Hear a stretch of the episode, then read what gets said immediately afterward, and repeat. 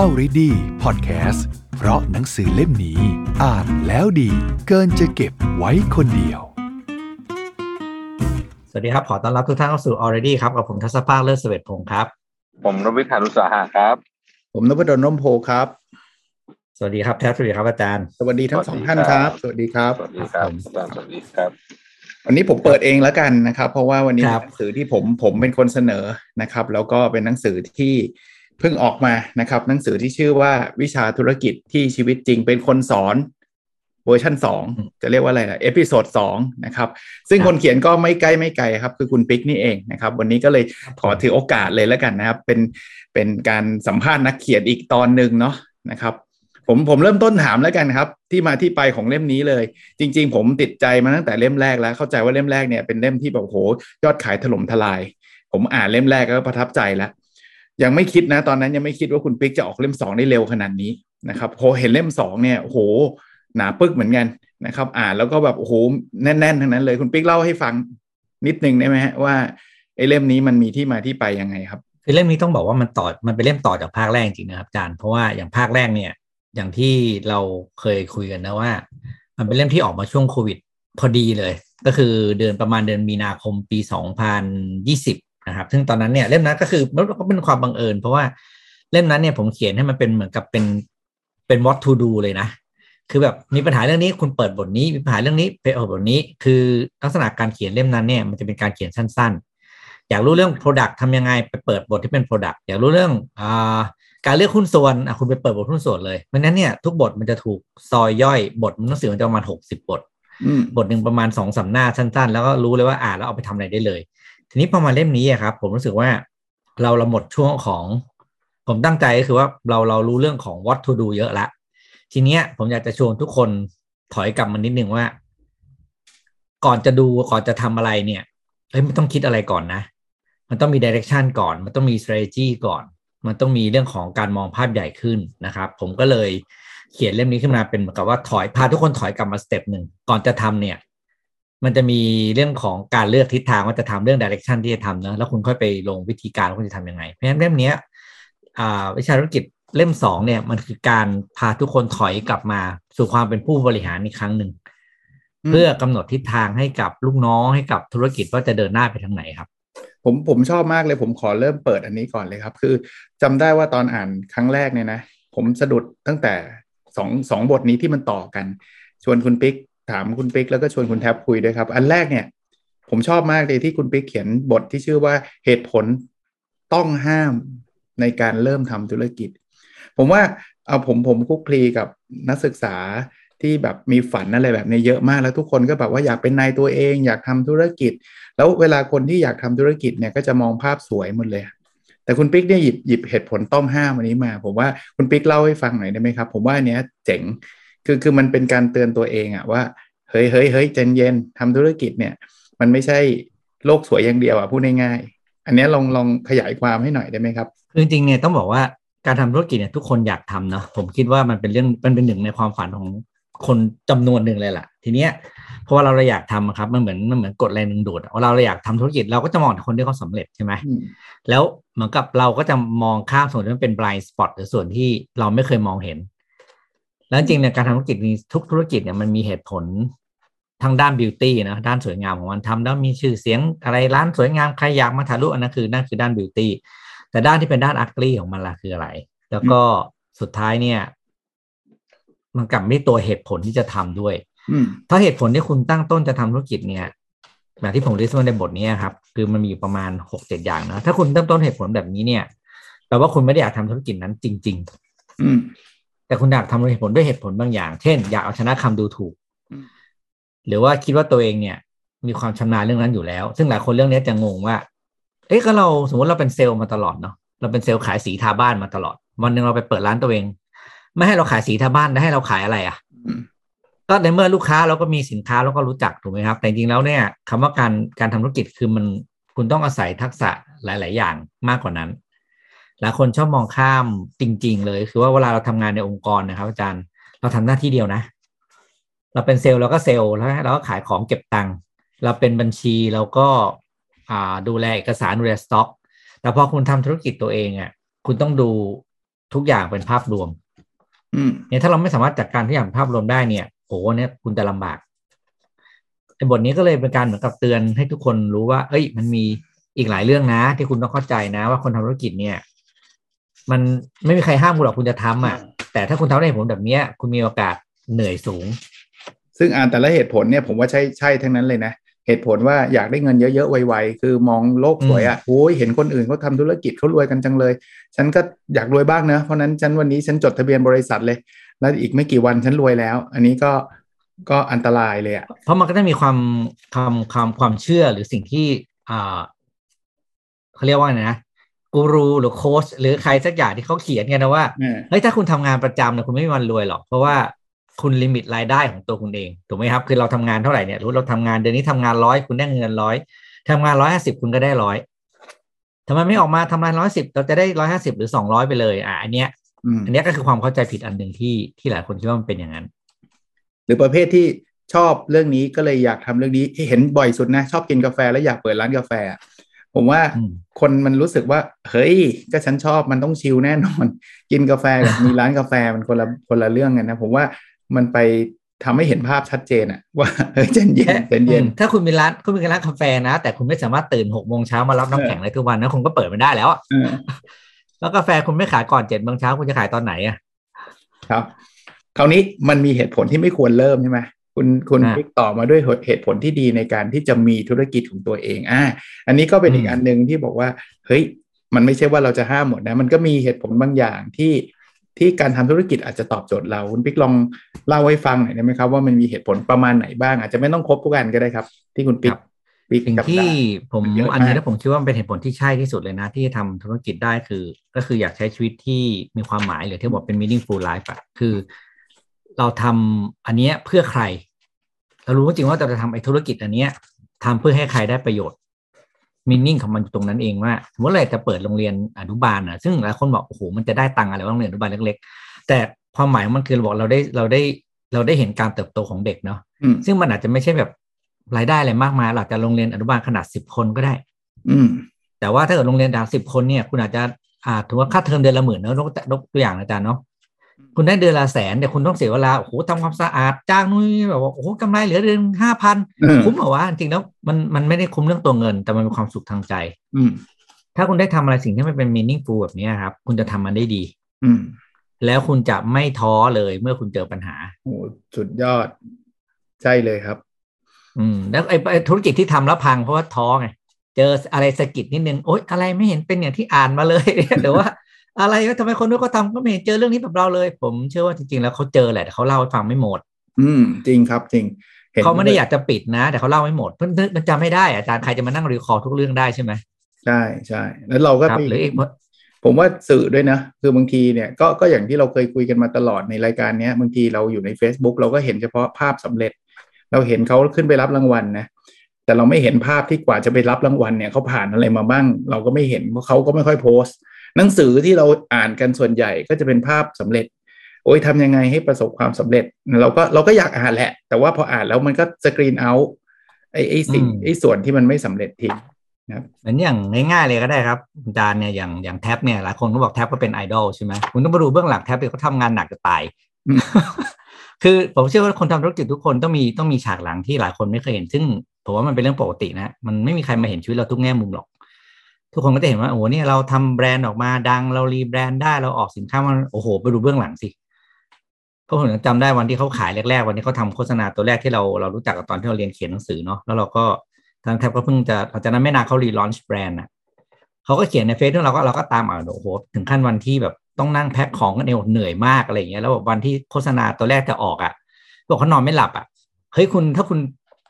คุณรับสภาพความเครียดอย่างนี้ไม่ได้คุณทำธุรกิจไม่ได้นะ อย่างเงี้ยมันเพราะมันเป็นการเดิมพันที่สูงมากถูกไหมครับทำหนังโฆษณาตัวใหม่ใช้ฝรั่งโฆษณาอย่างเงี้ยเขาบอกเขานอนไม่หลับเลยผมจำได้ครับลองเล่าให้ฟังทีตอนแรกเป็นไงนะเออผมผมว่าทุกคนก็คงเคยเจอโมเมนต์แบบนี้นะความกดดันมันกดดันมากฮะเพราะว่ามันคือมันแบกอะไรไว้เยอะ อาจจะแบกแบกจริงหรือว่าอาจจะคิดว่าแบกอะไรแต่มันแบกเยอะจริงแต่จะบอกว่าความกดดันนั้นก็ไม่ได้หายไปไหนนะฮะแล้วมันจะมาเป็นบททดสอบกับ คนทำธุรกิจเสมอๆจนจนกว่าวันหนึ่งคุณจะถอยออกมาจากตำแหน่งบริหาร ผมคิดว่าหนังสือเล่มนี้ของพี่ปิ๊กนี่น่าสนใจนะในแง่มุมที่ว่ามันมาในจังหวะที่น่าสนใจ ตอนเนี้ย ธุรกิจจำนวนมากเนี่ย เอ่อที่ยังอยู่รอดจากโควิดอะนะไม่ใช่คำนี้นะอืมที่อยู่รอดจนถึงวันนี้นะเออผมว่ากำลังต้องตัดสินใจอะไรเยอะโดยเฉพาะในเชิงกลยุทธ์ คือต้องคิดใหม่อะต้องคิดใหม่ คือวันก่อนตอนที่ผมอ่านหนังสือเล่มเนี้ยผมก็คิดเลยว่า เออมันมีมันมีบทที่พี่ปิ๊กเขียนเรื่องวิสัยทัศน์นะแล้วผมรู้สึกเออที่วิสัยทัศน์ตอนนี้ยจำเป็น แต่เป็นของที่คนทำธุรกิจมาสักพักหนึ่งแล้วอะจะไม่อยากทำรู้ป่ะเรื่องนี้เพราะว่ามันเหมือนแบบเหมือนมันเคยทำมาแล้วตอนเริ่มต้นนะฮะแล้วก็มันก็มันก็อยู่มาได้ success มาได้ ตอนนี้จะไม่อยากทำใหม่แล้วเพราะว่าการคิดวิสัยทัศน์จริงๆเป็นเรื่องยากมาก โดยเฉพาะถ้ามัน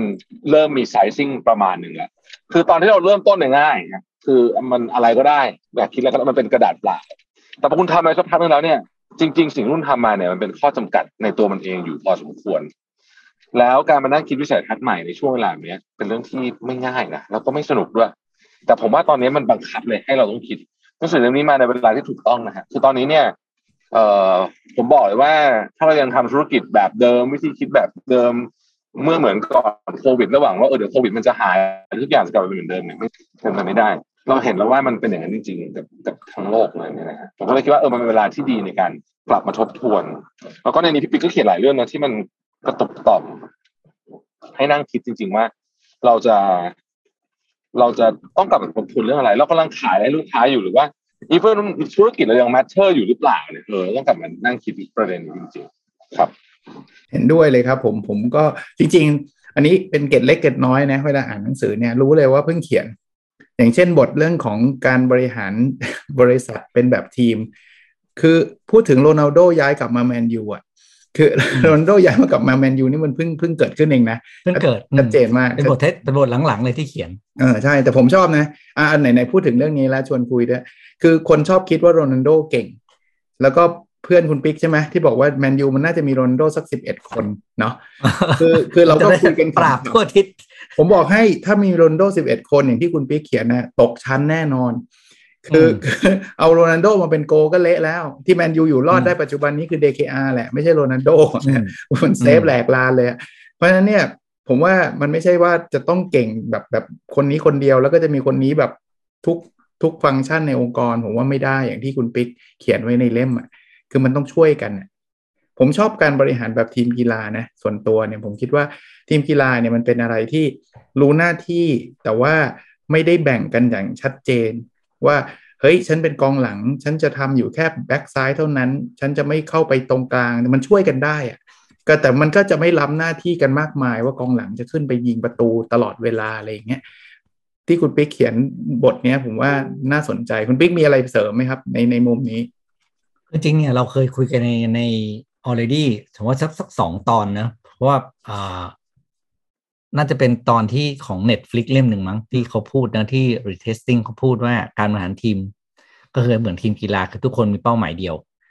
แต่ทุกคนเนี่ยรู้หน้าที่ของตัวเองและทำหน้าที่ของตัวเองให้ดีที่สุด แล้วสามารถ cover กันได้บ้างในเวลาที่ทีมบางคนขาดอืมแล้วก็ให้อิสระเต็มที่ในการทำงานเพื่อ ถ้าเออ it is a matter of of achieve goal นั้นนะนะมคือทุกคนสามารถทำได้เลย ผมคิดว่ามันมันมันเป็นการจำลองภาพการบริหารที่ดีที่สุดมเพราะเชื่อว่าการทำธุรกิจจริง ๆ แล้วเนี่ย ไม่ว่าคุณจะอยู่แผนกเซลล์บัญชี marketing ดิจิตอลอะไรต่างๆเนี่ยนะ สุดท้ายทุกคนควรจะมี one goal คือบริษัทจะต้องทำ a อมิชชั่นตัวเนี้ยอืมที่อยากจะได้ ซึ่งอันเนี้ยมันจะกลับไปที่วิสัยทัศน์แล้วไงครับว่าเฮ้ยตกลงเราตั้งบริษัทมันเนี่ยเรามองวิสัยทัศน์ต่างนี้ บริษัทเนี้ยเป็นอะไร คุณอาจจะเคยบอกว่าเราอยากจะเป็น บริษัทที่มี market share อันดับหนึ่ง แต่วันนี้ market share อันดับหนึ่งไม่ได้แปลว่าธุรกิจคุณจะดีนะ ถ้าวันนี้คุณสลับเป็นเฮ้ยเราขอเป็นแบรนด์ที่มีอะไรนะเขาเรียก customer engagement มากขึ้นกว่าเดิมสิบเปอร์เซ็นทุกปีเราเรียกให้แบบเป็นแบรนด์ที่มี engagement สูงสุดในแง่ของการทำ branding เนี่ย engagement ของแบรนด์มันไม่ได้แปลเรื่องยอดขายถูกไหมครับ แต่มันแปลมันมันแปลในรูปของความยั่งยืนในแง่ของความที่จะ customer relation ที่ยาวกว่าซึ่งสุดท้าย at the end เนี่ย long term คุณจะดีกว่าคนที่มี market share สูงๆปีนี้ แต่ปีหน้าอาจจะขายไม่ได้เลยก็ได้ อืมฉะนั้นถือว่าทุกคนทุกคนในองค์กรมันต้องมองภาพเดียวกันว่าเฮ้ยเราเราจะไปทิศทางนี้นะ ปีนี้เราจะทำทุกอย่างเพื่อสร้างแบรนด์อ่าเพื่อสร้างแบรนด์ engagement นะ ไม่ใช่สร้างยอดขาย อืมพอทุกคนมองภาพเดียวกันปุ๊บเนี่ย pressure เรื่องยอดขายอาจจะน้อยลงแล้วแต่ว่าอ่า effort มันจะเป็นในเรื่องของการทำเรื่องของ marketing เรื่องของอะไรต่างๆ เซลล์อาจจะไปเน้นเรื่องของการคัดกรองลูกค้าละลูกค้าที่ซื้อครั้งเดียวหายเซลล์อาจจะต้องตัดทิ้งอืมแต่ไปโฟกัสที่ลูกค้าซื้อซ้ำแล้วทำยังไงให้เขาซื้อมากขึ้น เห็นไหมครับ ทุกอย่างพอพอเราถอยมองภาพเหมือนที่แทบพูดว่าเฮ้ยมาพอมากำหนดวิสัยทัศน์ใหม่เนี่ยซึ่งมันเป็นเรื่องยากนะ แต่พอคุณกำหนดวิสัยทัศน์ได้ปุ๊บคุณภาษาเขาเรียกอะไรนะถ่ายทอดอะดิพลอยลงไปในสู่ทุกทุกชั้นทุกแผนกของเราแล้วเนี่ย ทั้งองค์คาพยพคุณมันจะไปในทิศทางเดียวกันไง อย่างเงี้ยครับผลเรื่องนี้มันเลยกลารเหมือนว่าชวนทุกคนกลับมาคิดถอยถอยกลับมานิดหนึ่งแล้วกลับไปคลุกฝุ่นมาแล้วสองปีแล้วเนี่ยเฮ้ยกลับมาทบทวนตัวเองได้แล้ว ว่าเราจะเอาไงกับชีวิตต่อไป ธุรกิจเดิมที่เคยทำอยู่มันยังไปได้ไหมหรือเราต้องมีส่วนอื่นขึ้นมาทดชดเชยยอดขายที่มันหายไปอย่างเล่มนี้ชวนคิดเยอะมากเลยครับอาจารย์จริงครับผมชอบมากเลยนะไอ้บทเรื่องเป็นทีมเนี่ยเพราะว่า ปัจจุบันนี้มันมีคนที่ทำงานแบบ แบบ บ่นอยู่ข้างสนามอะนึกออกไหมฮะบ่นแบบเฮ้ยทำไมนั่นไม่เตะวะทำไมนี่ไม่เตะแต่ว่าคือลืมไปว่าจริง ๆ แล้วเนี่ยทีทีมฟุตบอลจะชนะได้เนี่ย มันมีสองเรื่องเท่านั้นจริงอะจริงๆมีแค่เรื่องเดียวเองคือต้องยิงประตูได้มากกว่าคู่แข่งอืมต่อให้เสียประตูเยอะ แต่ถ้ายิงประตูได้มากกว่าคู่แข่งก็ชนะอยู่ดี แต่ว่าจริงๆแล้วให้ดีที่สุดก็คือว่า ทุกคนทำหน้าที่ของตัวเองกองหน้ายิงประตูให้ได้ แล้วกองหลังกองกลาง support โกล์และกองหลังมีหน้าที่ทำไงก็ได้ให้มีโอกาสการเสียประตูลดลงมากที่สุดเแต่หลายคนไม่ทำแบบนี้ในองค์กร มันบางคนเป็นเป็นแบบตัวสำรองอะแต่ว่า แต่ว่าบ่นไอ้ทุกคนที่เล่นอยู่สิบเอ็ดคนทั้งหมดเลยนะแต่แต่แต่ตัวเองเวลาลงไปเตะนี่คือเตะไม่ได้เรื่องนะพอโค้ชให้โอกาสเรามาเตะเตะไม่ได้เรื่อง แต่ว่าบ่นเก่งมากๆเลย เวลาอย่างอย่างเงี้ยครับ อันเนี้ยคือ culture ไม่ได้หรือว่าหรือมันท็อกซิก พวกนี้เนี่ยผมว่าผู้บริหารต้องมองให้ออกเราต้องเอาต้องจัดทีมให้ถูกต้องหรือแม้แต่ star player ที่เราคิดว่าคนเนี้ยเก่งมากๆ แต่ขนาดเดียวกันเขาเล่นเป็นทีมไม่ได้ คุณมีโรนัลโดหนึ่งคนกับนักเตะที่ไม่ได้เรื่องอีกสิบคน คุณก็ไม่มีทางชนะทีมแม้แต่ดิวิชั่นสามด้วยซ้ำโรนัลโดคนเดียวทำอะไรไม่ได้ใช่ไหมในขณะที่โรนัลโดสิบเอ็ดคนก็ไม่ดี โรนัลโดหนึ่งคนที่เหลืออีกสิบคนไม่ได้เก่งก็ไม่ดีเหมือนกันเพราะฉะนั้นเราก็ต้องมานั่งคิดถึงว่าจริง ๆ แล้วเนี่ย การดีไซน์ของเราถ้าถ้าถ้าเราเป็นซีอีโอแล้วนะหน้าที่ของเราคือแน่นอนไม่ใช่ลงไปเตะนะฮะแต่หน้าที่ของเราคือการดีไซน์ทีมว่าใครจะลงใครจะนั่งอยู่ที่ริมสนามอืมแล้วคุณจะเอาใครครับแล้วคุณกล้า drop ดาราหรือเปล่าอืมคนที่เป็น star วันถ้าวันหนึ่งพฤติกรรมไม่ได้คุณกล้า drop ไหมหรือคุณจะบอกให้คนนี้นิสัยไม่ดีไปเขกกระบาลเพื่อนอยู่ในกลางสนาม ก็ไม่ได้เหมือนกันเพราะฉะนั้นผมคิดว่าอันเนี้ยเป็นเป็นสิ่งที่สำคัญมากแล้วแล้วเป็นจุดที่ทำยากมากนะครับ แต่ต้องตัดใจทำให้ได้ แต่วันที่ทำได้แล้วคุณจะพบว่าโหเราเข้าใจแล้วว่าหน้าที่ของซีอีโอริง ๆ อะเรานึกถึงซีอที่บริษัทที่เขามีคนเป็นหมื่นๆคนหน้าที่จริงๆเขาคืออะไร หลายคนตำแหน่งเป็นซีอนะครับ แต่ว่าจะไม่ได้ทำงานซีอเลยสักนิดเพราะว่าวันๆเอาแต่ดับเพลิงอืมเพราะว่าคุณต้องลงไปเตะฟุตบอลเองเลยนะแต่ว่าอันเนี้ยกำลังจะถามว่า เอ๊ะมันใช่หน้าที่คุณจริงหรือเปล่า หน้าที่ของคุณจริงเนี่ยอาจจะเพียงหนึ่งทั้งเดือนเนี่ยคุณอาจจะทำงานแค่ชิ้นเดียวแต่ขอให้งานชิ้นนั้นมันเปลี่ยนดิเรกชันของทั้งองค์กรได้เนี่ยก็น่าจะเพียงพอแล้ว หรือเปล่า ผมว่ามันก็กลับมาทบทวนบทบาทตรงนี้พอสมควรนะก็เป็นบทที่ที่ผมก็ชื่นชอบนะครับพอพอคุณแทบพูดถึงที่แบบว่าอยู่ข้างสนามแล้วก็ชี้แหลกเนี่ย เราจะเห็นภาพ ใครบางคนเพิ่มทันทีคนที่ทำงานอยู่อืมเนี่ยจะนึกภาพ มีคนพูดบอกองค์องค์กรคุณธรรมเคยได้ยินไหม คุณธรรมอ่าผมไม่ทำอะคุณธรรมอืมคือเขาก็แซวกันนะอีกอีกเรื่องหนึ่งครับ ที่ผมอ่านและชอบเพราะผมคิดว่าตอนเนี้ยเป็นแบบนี้เลย คือคุณปิ๊กใช้ชื่อบทว่าอะไรนะ ถ้าอยากรอดต้องกล้าเสี่ยง ยกตัวอย่างเรื่องปลาปลาในกระชอนที่คุณปิ๊กไปปล่อยอยู่ทุกทุกทุกเดือนนะอ่าทุกครับเดือนไหมโหครับชอบมากครับคืออะคุณปิ๊กเล่าดีกว่าไอปลาในกระชอนเนี่ยผมชอบมากคือแบบว่ามันมันมันมันมันทำให้เราได้คิดอีกแบบหนึ่งเลยนะ ว่าเรากำลังหนีหนีกระชอนอยู่เปล่าวะ คุณปิ๊กเล่าให้ฟังเนี่อยฮะคืออ่าเวลาเราไปปล่อยปลาใช่ไหมอาจารย์เราไปยืนหน้าแผงนะเราก็บอกอ่าเอาปลาดุกสิบโลห้าโลก็ว่าไปเนอะแม่ค้าเขาก็จะจ้วงนะเออเขาเอากระชอนจ้วงบนนั้นน่ะมันก็จะมีมันมีปลาอยู่ ปลาส่วนมากแล้วกันมันก็จะวิ่งหนีอืมไอ้เจ้ากระชอนนั่นนะใช่เออเพราะว่าแน่นอนมันรู้ว่าถ้ามันเข้ากระชอนเนี่ยมันมันโดนเอาไปฆ่าแน่ๆเออแต่มันหารู้ไหมว่า ถ้ามันยอมกระโดดเข้ามาเนี่ยเฮ้ยมันรอดนะเพราะเพราะเราซื้อไปปล่อยเออไอคนที่อยู่นั่นแหละ สุดท้ายนั่นแหละไอคนที่เหลือดู ไอประมาณสิ้นวันบ่ายๆนั่นแหละเกลี้ยงลงหม้อหมดใช่ไอคนที่กล้ากระโดดกล้าทำในสิ่งที่แบบโอ้โหบีบหัวใจสุดๆ เนี่ย เรารู้ว่าคือมันต้องเหมือนกับมันเปรียบเทียบคือมันเราต้องรู้สถานการณ์ตัวเองก่อนอาจารย์อืมถ้าอาจารย์เป็นปลาอยู่ตรงแผงเนี่ยอาจารย์ต้องรู้เลยนะว่า ถ้าตัดไว้ที่อาจารย์อยู่ตรงแผงตรงเนี้ยอาจารย์ต้องตายแน่ๆใช่จริงเราต้องเข้าใจจุดนี้ก่อนนะคนธุรกิจเหมือนกับถ้าเราเนี้ยเราอยู่ที่เดิมอะ เฮ้ยคุณต้องรู้นะว่าถ้าคุณอยู่ที่เดิมแล้วมันตายแน่ๆคุณต้องหาทางทำยังไงก็ได้ ที่เราจะหลุดออกมาจากแผงตรงนี้ให้ได้ก่อนเออแม้มันจะเป็นความเสี่ยงที่เราไม่เคยทำมาก่อนก็ตามก็คือการกระโดดเข้าหากระชอน อืมมันคือการเปรียบเทียบที่ว่าเฮ้ยถ้าคุณยอมทำสิ่งที่คุณไม่เคยทำมาก่อน แต่แม้มันจะเป็นโอกาสเพียงแค่หนึ่งเปอร์เซ็นที่ทำให้คุณรอด คุณกล้าไหมล่ะ คือคือตอนแรกอ่านเร็วๆ แต่แต่ผมผมบายอินมากๆ คือหมายถึงว่าอืมเห็นด้วยกับคุณปิ๊กร้อยเปอร์เซ็นเลย แต่อ่านเร็วๆ ผมก็คิดในใจว่า เฮ้ยจะรู้ได้ไงว่ากระชอนนี้จะพาเราไปฆ่าหรือกระชอนนี้ มันจะพาเราไปรอด แต่คิดอีกทีหนึ่งอืมแต่ถ้าถ้าไม่เข้ากระชอนมันโดนฆ่าแน่นอน คือ คืออันนั้นอะร้อยเปอร์เซ็นถ้าอยู่เฉยๆอะโดนโดนแน่ๆแต่ถ้าเกิดเราเราเรากระโดดเข้าไปเนี่ยมันอีเตอร์ว่าโดนกับกับรอดนะ ผมว่าเออมันก็จริง ๆ เราอาจจะ identify ไม่ได้ชัดเจนอะว่ากระชอนตัวเนี้ยมันจะพาเราไปไหน แต่ว่ารู้แน่ๆคือถ้าไม่อยู่ในกระชอนอะตาย ผมว่าตอนนี้อืมโควิดมันเป็นแบบนั้นเหมือนกันนะ คือคืออยู่เฉยๆอะตาย คือคือเพียงแต่ตายอาจจะตายช้าหน่อย แต่ตายคือคือสุดท้าย at the end กูไปไม่รอด แต่เขาวเนี้ยอืมให้ take action เนี่ยบางคนกลัวไง คือไม่กล้าไงอืมแต่ไม่กล้าก็คือรอวันตายอะพูดง่ายๆรอวันตายอะแต่กล้าเนี่ย ถ้าเกิดเรามองดีๆ มันอาจจะรอดนะมันอาจจะมันอาจจะพาเราไปอีกจุดหนึ่งแล้วเผลอๆมันอาจจะแบบโอ้โหชีวิตดีขึ้นเยอะแยะเลยมันมี opportunity เหมือนกัน ก็ก็อย่างที่คุณแทบพูดเมื่อกี้ว่าหนังสือมันมาจังหวะแบบใช่เลยอะ ถ้าเกิดอ่านแล้วแบบว่าโหไอเดียมันถอยกลับมาคิดเนาะที่คุณปิ๊กใช้คำนี้ จริง ๆ เรื่องความความเสี่ยงเนี่ยมันเป็นเหมือนที่ผมเคยทำครั้งหนึ่งเลยนะฮะตอนที่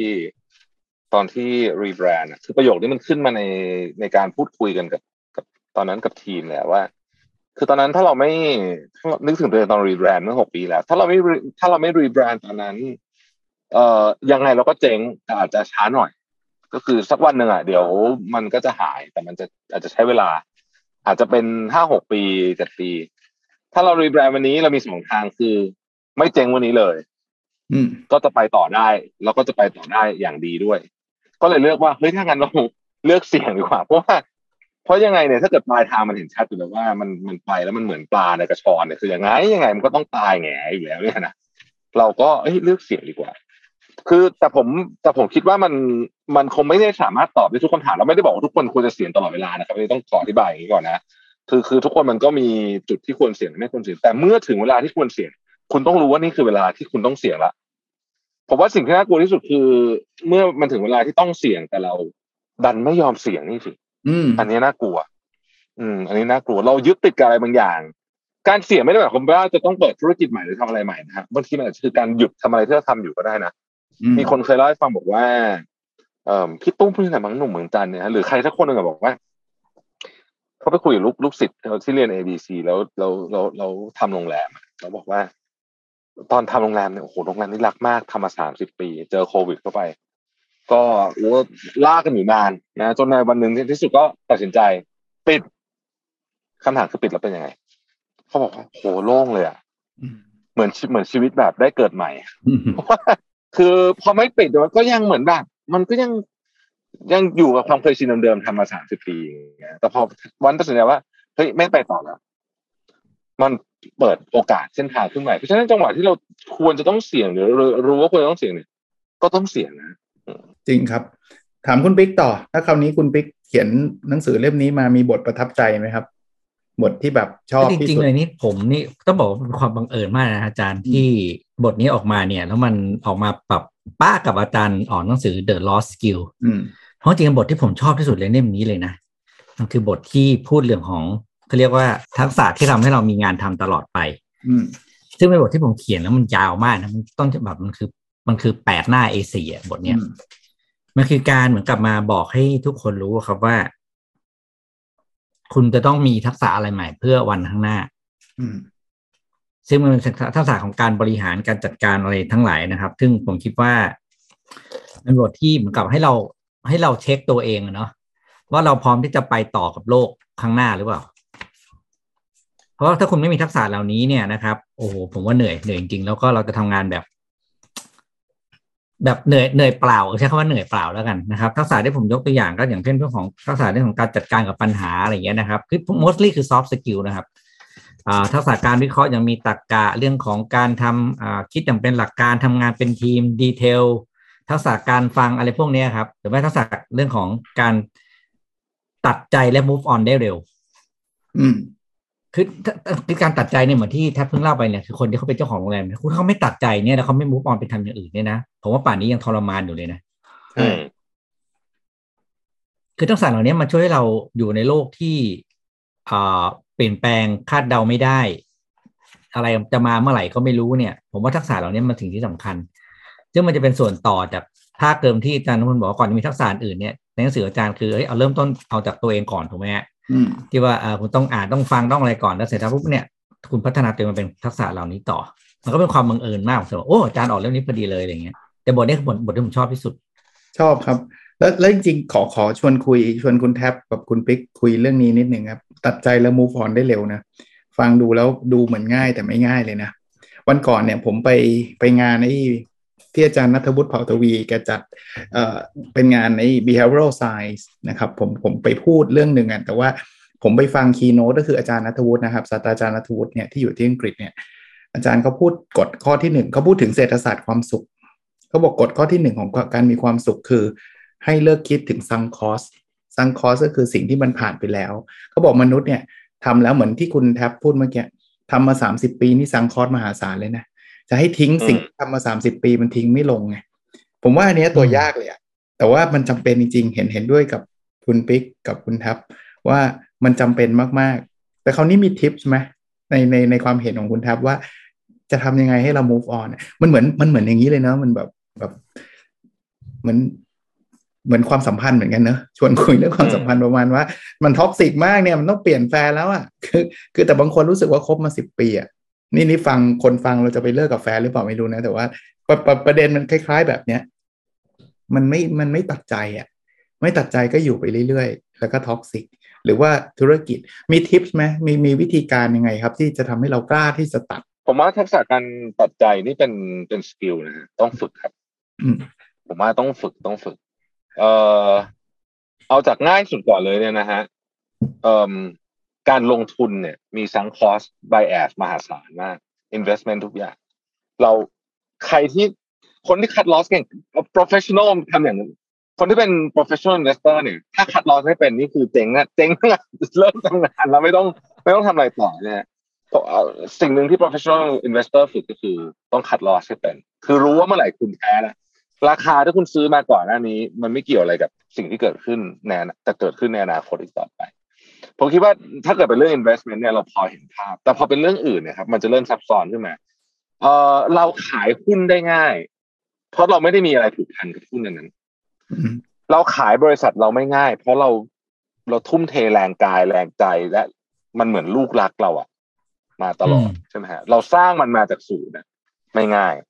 ไอ attach emotional attachment อันนี้เนี่ยเป็นสิ่งที่น่ากลัว แล้วก็ทำให้คนจำนวนมากเนี่ย มีชีวิตที่ ต้องบอกว่าลงเหวไปเยอะมากๆ ผมอ่านหนังสือเล่มหนึ่งที่เอ่อ Sheryl Sandberg เขียนกับเอ่ออาจารย์ Adam Grant option B แผน B นะฮะ option B เป็นหนังสือที่ดีมากนะ option B เขาพูดถึง Sheryl Sandberg เขาเขียนเหมือนตอน ตอนอะไรอะตอนที่สามีเขาตายอะอ๋อแล้วก็เพราะว่าไปออกกำลังกาย ตอนนั้นเขาตั้งอายุสักสี่สิบห้านะยังอายุน้อยๆอยู่เลย แล้วก็เขาเขาเหมือนแบบ เขาเขาดำเนินชีวิตต่อไปไม่ได้เออแล้วเขาก็เลยไปซีกโอพีนั่นจากหลายอันเขาเลยไปเจอเรื่องที่แบบเจ๋งๆมาก เช่น เพื่อนเพื่อนเขาคนหนึ่งสามีตาย ลูกชายก็ตายเพราะโอเวอร์โดสจากยา วันรุ่งวันรุ่งขึ้นเนี่ย จะเป็นงานแต่งงานลูกสาวนะฮะเขาไอ้เพื่อนเขาคนเนี้ยคือถ้าเป็นคนปกติอาจจะ cancel งานแต่งงานอะไรแบบทุกอย่าง แต่ว่าเพื่อนเราคนนี้ เดินหน้ากับงานแต่งงานแล้วก็บอกว่าขอให้สิ่งที่ลูกชาย overdose เฮโรอีนตายไปเนี่ยนะต้องการ good things from it เขาก็เลยไปจัดงานแต่งงานลูกสาวทำเต็มที่แบบทุกอย่างแบบที่ควรจะเป็น หลังจากนั้นก็ตั้งมูลนิธิเพื่อช่วยคนติดยาเขาบอกว่านี่คือ good things that come from it you cannot you can no longer have option A เขาบอก อยู่ก็ต้องเอา option B อืมอืมผมว่าอันเนี้ยเป็นของที่แบบ คือถ้าเกิดจะพูดนะมันต่อเรื่อง resilience ด้วย ผมผมเล่าอาจารย์พี่ปิ๊กจำเรื่องนี้ได้ไหมมันจะมีหนังเรื่องหนึ่งที่สร้างมาจากนักฟุตบอลหรือนักนักกีฬาของถ้าผมจำไม่ได้ไม่ผิดคืออุรุกวัยหรืออะไรสักอย่าง นั่งเครื่องบินจำได้ไหมฮะเออนั่งเครื่องบินแล้วเครื่องบินตกอ๋ออืมอืมอ่าเออเครื่องบินตก แล้วก็สมมติว่ามีสักสามสิบห้าคนอะก็ตายไปครึ่งหนึ่งอะไรอย่างเงี้ยเหลือเหลือครึ่งหนึ่งอยู่บนภูเขาเอ่อแอนดิสหนาว มีวิทยุอันหนึ่งที่รับรับ รับได้แต่พูดต่อไปไม่ได้คือฟังได้อย่างเดียวหรือเปล่าอืมไม่สามารถสื่อสารกันไปได้อ่าอ่าอยู่ตรงนั้นเนี่ย วันแรกๆก็มีคนออกค้นหาจนกระทั่งได้ยินในวิทยุอะว่าเขายกเลิก search party ละคือเขาเลิกค้นหาละอืมแล้วก็เหลืออยู่สิบกว่าคน แล้วแล้วเขาก็พูดอย่างเงี้ยบอกว่า option A no longer available คือไม่มีใครมาหาเราแล้ว เราจะทำยังไงในที่สุดต้องตัดสินใจกินกินศพเพื่อนอะ ที่แช่แข็งอะ เอออยู่ในภูเขาอะ แล้วก็พยายามหา เขาเรียกว่าความหวังในทุกๆวันอืมอืม จนในที่สุดรอดมาได้ แล้วก็ออกมาเป็นภาพยนตร์ที่แบบ ผมดูแล้วแบบอืมมันคนมันชื่อ alive หนังชื่อเออ Alive Alive ใช่อ่า Alive ผมคิดว่าเขาทิ้ง sunk cost ไปเหมือนกันว่าเรื่องที่เคยคิดว่าจะแบบเรื่องออกมาเหมือนกับ ไม่รู้อะวันนี้มันคือเป้าหมายมันคือเป้าหมายใหม่แล้วอะอืม doesn't matter มันจะไปบนแล้วก็มีคนแบบทำไมเราไม่ทำอย่างนั้นทำไมเราไม่ทำอย่างนี้ ทำไมไอ้คนขับเครื่องบินมันไม่ทำอย่างนั้นอะไรมัน doesn't matter แล้วอะมันไม่เกี่ยวแล้ววันนี้ยูจะอยู่รอดไหมถ้ายูตัดสินใจเลือกว่าจะอยู่รอดเนี่ยไอ้เรื่องก่อนหน้านี้ มันไม่สำคัญอีกต่อไป ผมผมผมชอบนะหนังสือเล่มเนี้ย option B ผมรู้สึกว่าเออมันเป็นอย่างนั้นจริงดีเลยครับๆแล้วมันเกี่ยวกับเรื่องซังคอสมากครับ คุณคุณคุณบิ๊กมีอะไรเสริมไหมครับสำหรับเรื่องเรื่องไอ้การ move on การตัดใจผมว่าส่วนหนึ่งการการคนที่คนที่เรามุเรื่องที่เราคนเรา move on ไม่ได้เนี่ย คืออย่างที่ทำพูดคือเราผูกพันกับเรื่องนั้นมากถูกไหมครับอีกอย่างหนึ่งก็คือรู้สึกว่าเรามักจะประเมินมูลค่าของความเสียหายเนี่ย จากสิ่งที่จับต้องได้เท่านั้นก็คือเราเห็นแล้วเท่านี้เท่าเลิกธุรกิจไปเนี่ย เราเสียหายแน่ๆหนึ่งล้านบาท เราจะประเมินสิ่งที่มันแบบมันเป็นตัวเลขอะเวลาเราประเมินเนาะแต่เราไม่ได้ประเมินในสิ่งที่เราถือว่าค่าค่าค่าสุขภาพจิตที่ดีขึ้นมา ค่าเอาเวลาที่ไปทำอย่างอื่นที่มันอาจจะสร้างรายได้ได้มากกว่าหนึ่งล้านบาทพวกเนี้ยเราจะไม่เอา factor พวกนี้มาใส่ไง ให้มันเลยทำให้เรารู้สึกว่าเราเราโอ้โห เราไม่กล้าทิ้งตรงนี้อะอืมซึ่งอันเนี้ยเป็นสิ่งที่ยากมากเพราะปัจจุบันนี้เราเห็นว่าการแข่งขันทุกอย่างมันสูงซึ่งโอกาสที่เราจะทำอะไรออกมาสักอย่างแล้วเราแป๊กเนี่ยมันมันมันง่ายกว่าแต่ก่อนมากที่มันจะแป๊กถูกไหมครับทำสินค้ามาสิบตัวเมื่อก่อนก็มีเรโชนะสิบได้หนึ่งอะอืมเพราะเดี๋ยวนี้ยี่สิบได้หนึ่งนี่คือเก่งมากแล้วอะอืมแล้วถ้าคุณไม่ตัดใจจากไอ้สิบเก้าที่คุณแป๊กอะคุณจะไม่มีกำลังไปทำไอ้หนึ่งนั่นเลยนะถ้าสุดท้ายคุณจะพังทั้งหมด อืม เห็นด้วย ผมผมแถมให้นิดหนึ่งผมชอบเรื่องนี้เพราะว่าผมเคยคือผมก็สนใจนะและชอบอ่านหนังสือ แล้วก็ผมว่าเรื่องเนี้ยฝึกง่าย ๆ อันหนึ่งนะไปกินบุฟเฟ่ต์นะแต่ว่าอย่ากกินให้อิ่มจนเกินไป ผมว่าไอ้บุฟเฟ่ต์เนี่ยตัวซังคอสคนชอบไปกินบุฟเฟ่ต์แล้วมักจะกินกันแบบจะอาเจียนกันออกมา ด้วยเหตุผลเดียวว่าแข่งกันด้วยด้วยเหตุผลอืมให้เดียวคุ้มว่า มันเดี๋ยวไม่คุ้ม ไม่คุ้มได้ไงวะในเมื่อเราจะกินแบบสบายกับกินแบบจะอาเจียนเนี่ยเราก็จ่ายเงินเท่ากันนะคือเงินมันถูกอืมจ่ายไปแล้วห้าร้อยบาทพันบาทหรือม whatever เนี่ย แต่คุณควรจะได้สิ่งที่ดีที่สุดจากเงินหนึ่งห้าห้าร้อยบาทแล้วกันนะ คุณควรจะได้สิ่งที่ดีที่สุดจากเงินนั้น ไม่ใช่หรอ ดีที่สุดก็คุณก็ควรจะอิ่มพอดีพอดีพอดีพอดีเออไม่ใช่ทรมานหรอกจุกนะแบบไม่ไหวแล้วคุณคุณเรียกสิ่งนั้นว่าคุ้มได้ไง แต่เขารู้สึกว่ามันคุ้มเพราะว่าอืม จ่ายไปแล้วฉันต้องกินให้มันเยอะๆ กินให้มันมากอืมลองลองไปฝึกดูครับว่ากินแล้วหยุดให้ได้ก่อนนะเราจะมูฟออนได้นะครับอ่าส่วนตัวส่วนตัวนะลองแชร์ดูลองลองลองไปทำดูครับ สุดท้ายผมว่ามีมีคุณคุณแทบมีอะไรเพิ่มเติมไหมครับ เดี๋ยวเดี๋ยวให้คุณปิ๊กสรุป ก็ผมว่าช่วงนี้เป็นช่วงเวลาที่ยากลำบากครับสำหรับคนที่นี่แหละ วิชาธุรกิจนะฮะผมว่าเนี่ยเป็นบททดสอบที่ใหญ่ที่สุดละของคนที่ทำธุรกิจในในจังหวะนี้นะครับ ก็ก็ผมว่า ต้องตั้งใจ แล้วก็ต้องยอมลองทำอะไรที่ก่อนหน้านี้เราอาจจะขี้เกียจทำหรือไม่เคยทำเวลานี้แหละเป็นเวลาที่ต้องทำละครับรบส่วนตัวผมผมชอบหนังสือเล่มนี้นะแล้วน่าจะมีวางจำหน่ายอยู่ทั่วไปแล้วล่ะนะครับ อ่านแล้วเพลินแล้วเราได้ข้อคิดเพียบเลยนะครับ ผมว่าจริงๆ เราคนไม่จำเป็นต้องทำธุรกิจนะ คนที่ทำงานประจำคนที่อยู่ในองค์กรคนแม้กระทั่งนิสิตนักศึกษาเนี่ยผมคิดว่า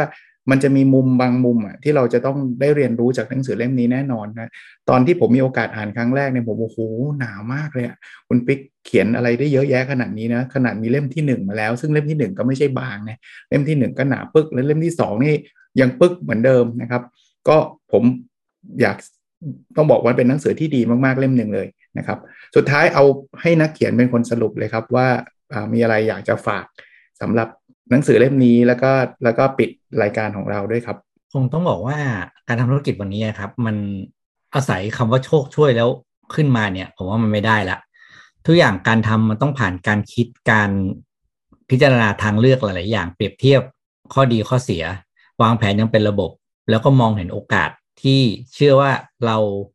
เราพร้อมที่จะ grab โอกาสนั้นจริงๆ ไม่มีหมดยุคแล้วทำแล้วหวังฟลุกโป้งขึ้นมาแบบดังแบบงงๆเลยผมว่าหมดยุคแน่นอนนะครับ แล้วก็คนที่ทำธุรกิจเนี่ยจริงๆแล้วผมบอกเลยบอกว่าโอ้โหต้องคิดมากกว่าเดิมหลายตลบมากๆ ในยุคนี้นะครับ ต้องคิดมากกว่าเดิมมากๆ คิดถึงทางหนีทีไล่ด้วย คิดถึงเรื่องของแผนที่จะขยายควบคู่กับแผนที่จะลดขนาดของธุรกิจ ต้องคิดสองอย่างในคู่กันละเพราะฉะนั้นเนี่ย การทำธุรกิจวันนี้จริง ๆ คือมันต้องถอยกลับมาที่ตัวเราที่เป็นเจ้าของ มากขึ้นกำหนดทิศทางให้ชัดเจนนะครับ แล้วก็ค่อยๆไป แล้วก็ไปอย่างเรียกว่าตามแผนการที่คาดการณ์ แล้วก็ไม่ยึดติดกับแผนที่วางไว้ด้วย คือโอ้โหมันมันโชว์ได้เราทำในสิ่งที่หลายอย่างที่เราไม่คุ้นเคยอะแต่ five year plan นี่ผมเลิกมานานแล้วนะบริษัทไหนให้บอกลูกค้าให้ผมให้ผมไปทำ year plan ให้ผมบอกอย่าทำเลยเอาเอา quarter plan ก็เก่งแล้วนะเพราะโลกมันเปลี่ยนแปลงตลอดจริงๆ ปัจจัยการแข่งขันมันเปลี่ยนนะครับ ก็ผมคิดว่าหวังว่าหนังสือเล่มนี้เนี่ยน่าจะเป็น อีกหนึ่งแนวคู่มือที่ทุกคนเหมือนกับเอาไปเอาไปฐานเป็น reflect กับการทำงานของตัวเราเองนะครับ ว่าเออเราคิดรอบด้านหรือยังเรามีมุมไหนที่เราอาจจะหลงลืมหรือยังไม่เคยมองเห็นนะครับผมคิดว่าหนังสือเล่มนี้น่าจะช่วยได้ไม่มากก็น้อยครับ ก็สำหรับ Already ตอนนี้นะครับ ก็ต้องขอขอบคุณนะครับ ทุกท่านที่ติดตามกันมานะครับ แล้วก็พบกับพวกเราทั้ง 3 คนได้ใหม่ใน Already ตอนต่อไปนะครับสำหรับวันนี้ก็สวัสดีครับ สวัสดีครับ สวัสดีคสรับวัสดีครับสวัสดีครับ Already Podcast เพราะหนังสือเล่มนี้ อ่านแล้วดี เกินจะเก็บไว้คนเดียว